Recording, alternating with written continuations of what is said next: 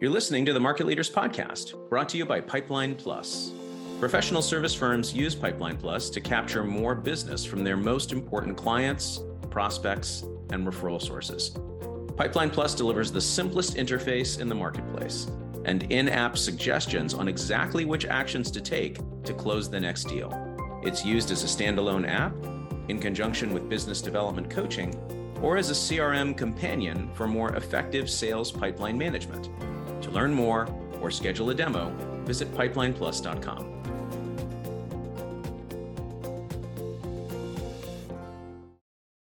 Hello and welcome back to the Market Leaders Podcast. I'm David Ackert, and today our guest is Justin Portaz, the Chief Marketing and Business Development Officer at Jenner and Block. Justin, great to have you with us. Thanks, David. It's great to be here.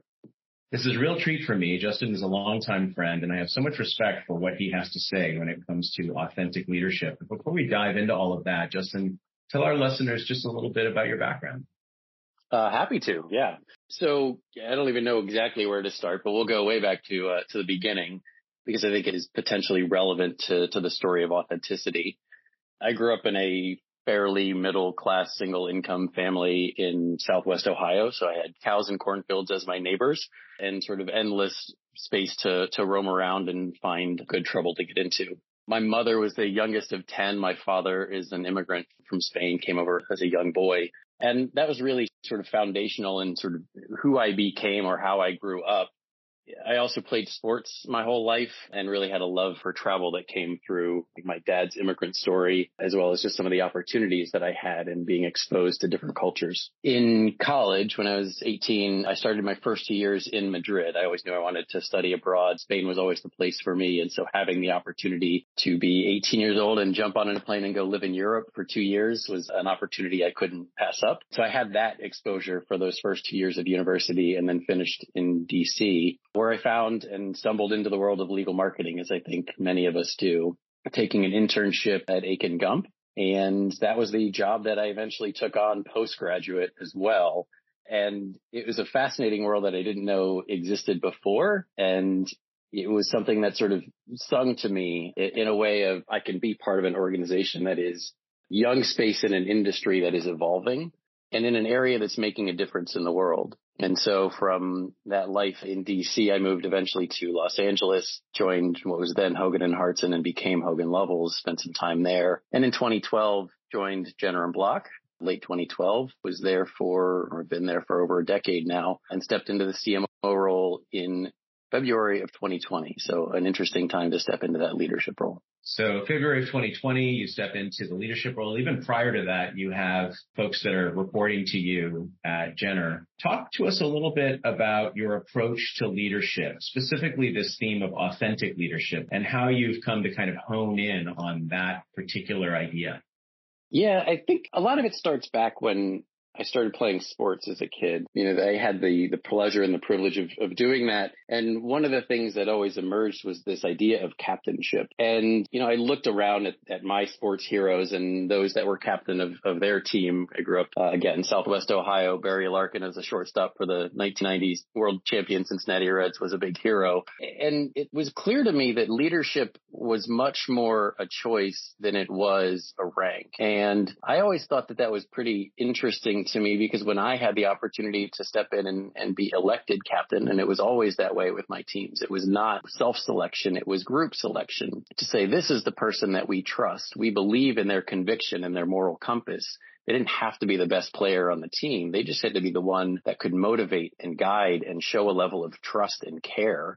And I saw that in the leaders that I was looking up to sort of as a young kid. And then to me, that's what I carried forward into the working world of wanting a level of authenticity, wanting a level of real trust that would create a community that could do more than any one person could do on their own or than any any individuals could do among themselves without that focus and without that real energized leadership to say we can become something better, we can become something different or something more. When we talk about authentic leadership, we have to acknowledge that we're making a distinction. And the reason we're making a distinction is because there is prevalent in the world inauthentic leadership. And perhaps that's where people have the rank but they haven't made the choice to leave. Again, I'm just sort of following on this through line that you've set out here, but speak to that a little bit. It's true. I've certainly learned, I think, as much from inauthentic leadership as I have from authentic leaders that I've had the, the opportunity to be exposed to. Certainly, there are times when we look at someone and say, okay, that's not my motivating factor. That's not the way that I want to lead. That doesn't feel right for me. And keeping a mental checklist has always been important for me to sort of say, these are the things that are, are meaningful to me. One of the tenets of inauthentic leadership, I would imagine, is do as I say, not as I do. We've all heard that adage. I'm curious about your tenets for authentic leadership. What are the things that you point to and try to emulate when you are looking to uh, model this, this idea?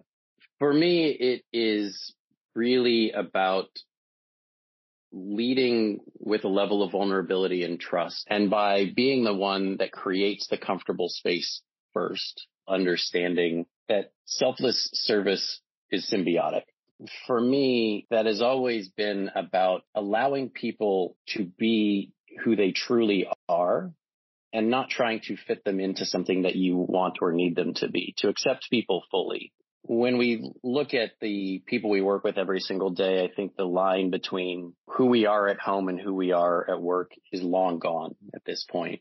When building a team and when taking on the responsibility of leadership, it is critical to me, and I think critical for success, to give people space to be as strong as they can be where they have that strength, and to support them and encourage them and give them the tools and resources to live and to execute as fully as they can. And for me, that's something that I've tried to do in, in every situation, but certainly in stepping into a leadership role here at Jenner and looking at the team that, that we've built together. These are people that have such incredible skills and such incredible passion for what they do.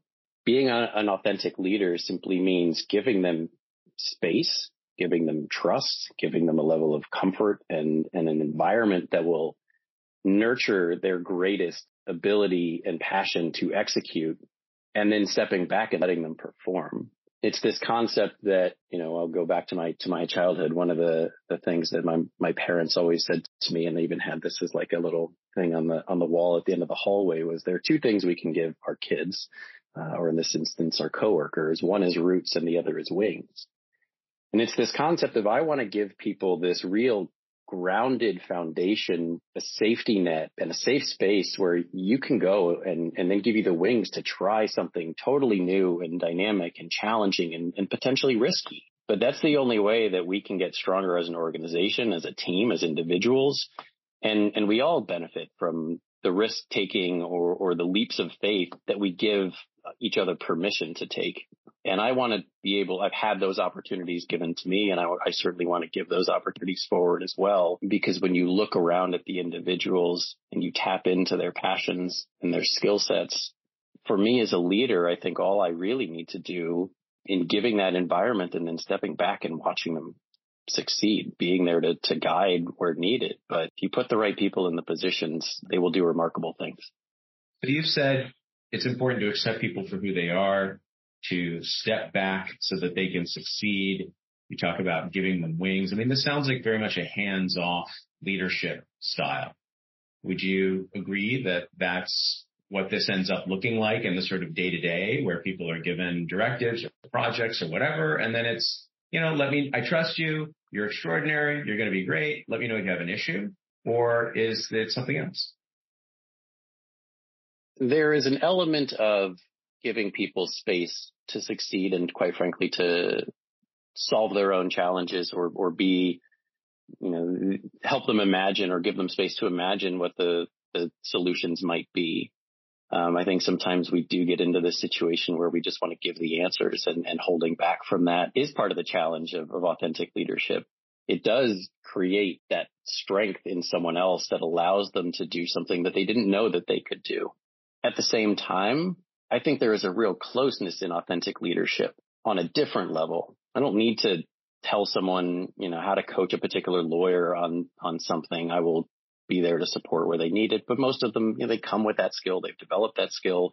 They work with one another and strengthen that skill. But there's an emotional component in everything that we do, particularly in this industry, that can be very jarring at times and can be where I think more strength and support of leadership is needed. And that's where, for me, I think I've tried to put a little bit more emphasis is on closing that gap by showing that it's okay to be imperfect.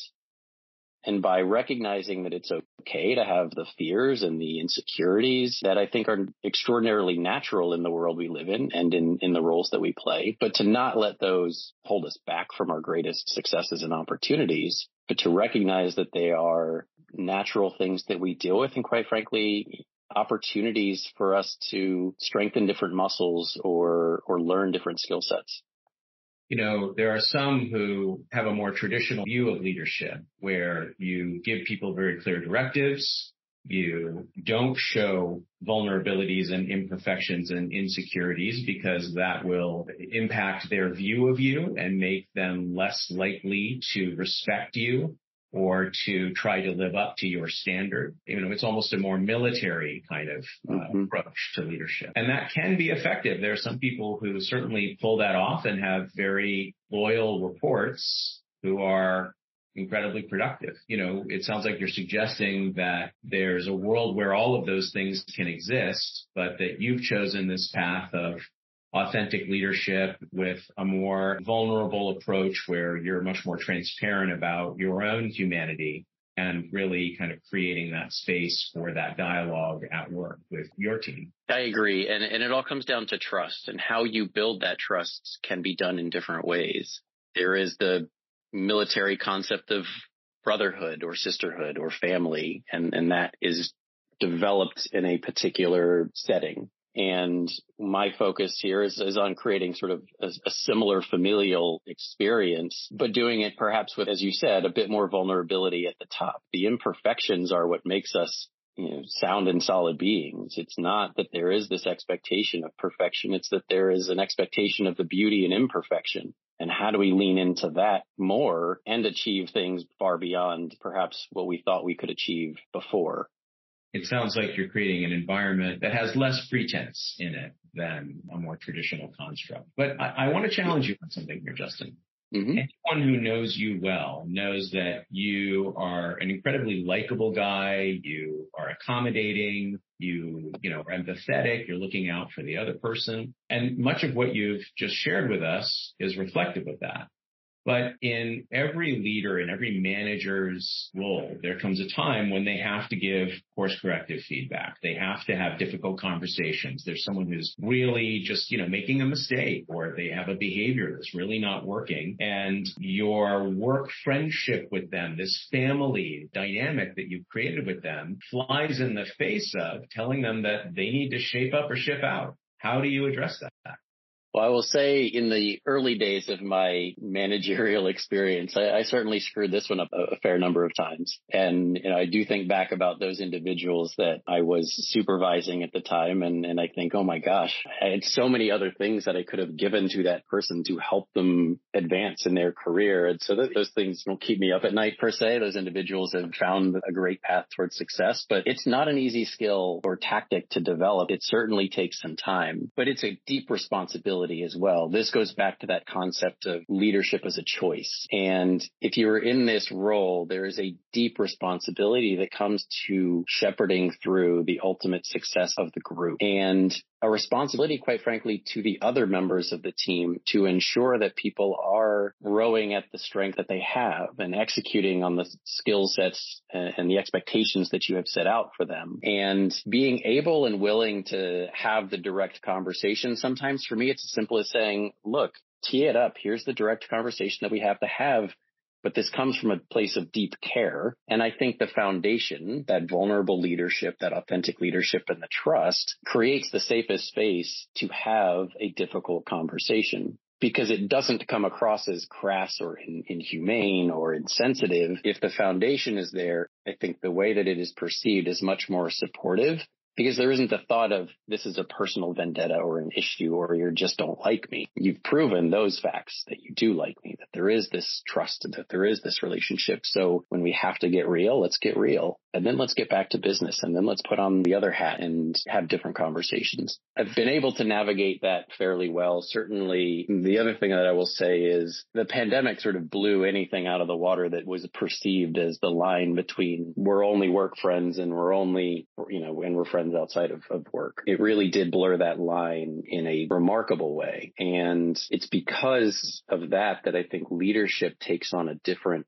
persona than maybe it did before. During the pandemic, there wasn't the opportunity or even the structure to say, well, I'm just going to shut off my personal life and, and I'm going to focus on work, or I'm going to shut off work and, and it's back to personal life. The two blended together in an aggressive way. And for me and in the team that I was leading, we had to have those vulnerable conversations. And we had to have the conversations about how we get work done in spite of or or with the context of what was raging around the world. And, you know, there's a one story that I'll share is I had a colleague who was at a Black Lives Matter rally in South Chicago, and they called me and said, I, I'm here, but I can't get home and I'm not sure what to do. And I don't feel safe. And, you know, we had a conversation a little bit before that of how are we all adjusting and handling to the things like the killing of George Floyd. And for that person to call me on a Saturday afternoon and just say, I don't feel safe and I need support, you know, and I could jump in the car and go drive to South Chicago and take this person home. That was not anything to do with work. It had to do with the humanity that we all have to share in this environment. And while it certainly deepened the personal connection, it also, quite frankly, created a much more a different or a deeper opportunity to have the mundane work conversations about performance. Because if I'll show up for you and you'll show up for me in the hardest times or the challenging times that life throws our way, I can certainly tell you that you need to fix issue A, B, or C on a on a work products topic. To me, that's the part that has created a level of deeper community that allows us to achieve more. So it sounds like the approach that you take really creates this meaningful emotional bond with the people on your team, which certainly contributes to retention. I mean, it would be hard pressed to find a boss like you elsewhere who's going to get in their car on a weekend and go pick them up when they're, you know, feeling unsafe at a rally of some sort. But that also enables you to follow what I've noted down here is, I, I believe, is your approach, which is when there is a more difficult conversation to have, when there's a course correction to apply, first you set the context. Look, here's where I'm coming from. I care about you. I care about your success. This is not a your boss is coming down on you kind of a conversation, right? So you, you put them at ease a little bit in terms of what is the tenor. And then you tell them what the situation is. Here's what's not working. And then you tell them, here's, we need to fix issue A, B, and C. So this is what the solution is going to look like. And then it's, let's get back to business, right? And again, because you have a bit of a hands-off approach, you are then leaving them to go and fix this issue as you've outlined in your conversation. And if you see that it doesn't get resolved, then you got to come back to it. But I think that it's really important, this first piece that you've put in place. Because when the relationship is there, when that vulnerability and that sense of family, that bond is there, then the person on your team is much more likely to put in the extra effort to course correct as you've laid out when you have to have that conversation. Yes. And I would say as well, helping them or giving them space to identify the solutions on their own can be critically important too. Rather than being told this is the answer or the solution, it's posing the question of how do we resolve this and what ideas do you have? The authenticity and the ownership of that, I think, is important to how someone adopts the new approach or, or the course correction as you identified. Okay. So I'm going to correct that four-step process. First, it's context. Here's where I'm coming from. I care about you. Then it's situation. Here's what's not working. Then it's an open-ended question. What are some ways that we can solve this? What ideas do you have? Now, what if the issue is their own blind spot, right? It's a, it's a behavior, or it's just, this is their weak point and they simply don't have the capacity to see that they are the problem. It's a great example and scenario. Part of the giving them space to be the, the solution provider themselves will actually allow me as a leader or, or their leaders on the team to do a little bit more of an assessment of that person's, as you said, potential blind spots. I also will lean on others in the team, you know, my leadership in, in particular, of who is the right coach in this particular scenario? How do we fix this or address this issue together? Uh, because what I have focused on doing is surrounding myself by people that are exceedingly intelligent and have a different skill set than I do. And I don't feel like I have to solve every challenge on my own. We do this together because we care about one another. And so when there are those true blind spots, I, I we will call them out. Um, but there is someone inevitably on the team is a master at that, or at least has a particular skill set. And so there's partnership in problem solving and in growth and in and development. And it's not a game of, of shaming someone or, or that feedback like that or discipline like that is a negative.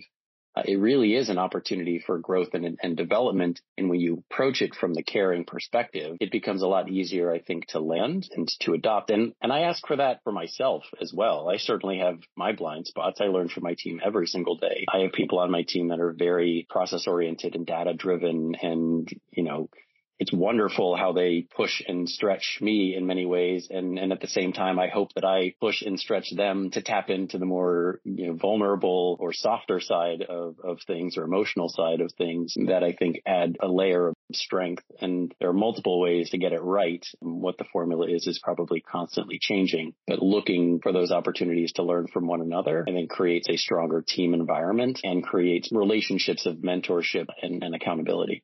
Well, you're certainly well suited for this particular style of leadership. In some ways, it's just an extension of your personality and your own personal values.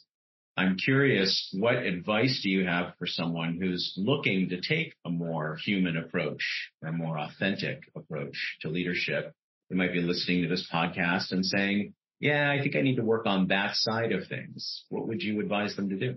Take risks and work to sort of disrupt your own comfort level. And it's easy to say and very hard to do. Uh, I will, I will say that. And be kind in taking small steps along the way. I think the road to being a authentic or vulnerable leader, however you want to define it, is not one that happens overnight. Trust takes a lot of time to, to build and to develop. But that culture is created by the voice at the top saying it is okay, and this is a safe space. And I'm going to show that or demonstrate that by being the one who's vulnerable first.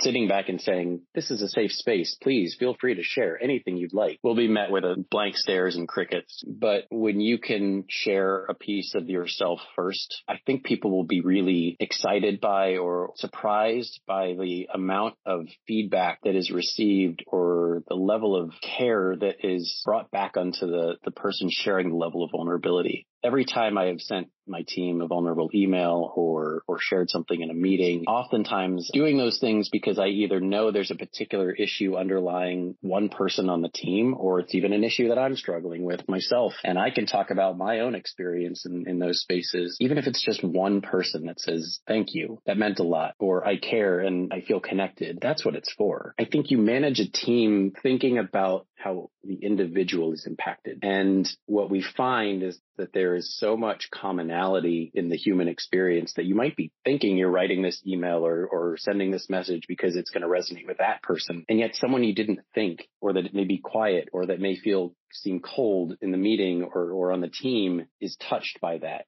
And I think we can't assume that we know who the recipient is intended to be all the time, or we can't necessarily anticipate how something will be received, but we have to do it because by taking that risk, we create a safer space for the team to do more and to be stronger than if they're holding themselves back, feeling disconnected. It also leads to that community and that retention that I think is so critical and elusive sometimes in this industry. And that's where I found, I think, a real, you know, a real opportunity to continue to build something incredible with a team that has shown a level of commitment and authenticity themselves. And I view each of them as leaders in their own right.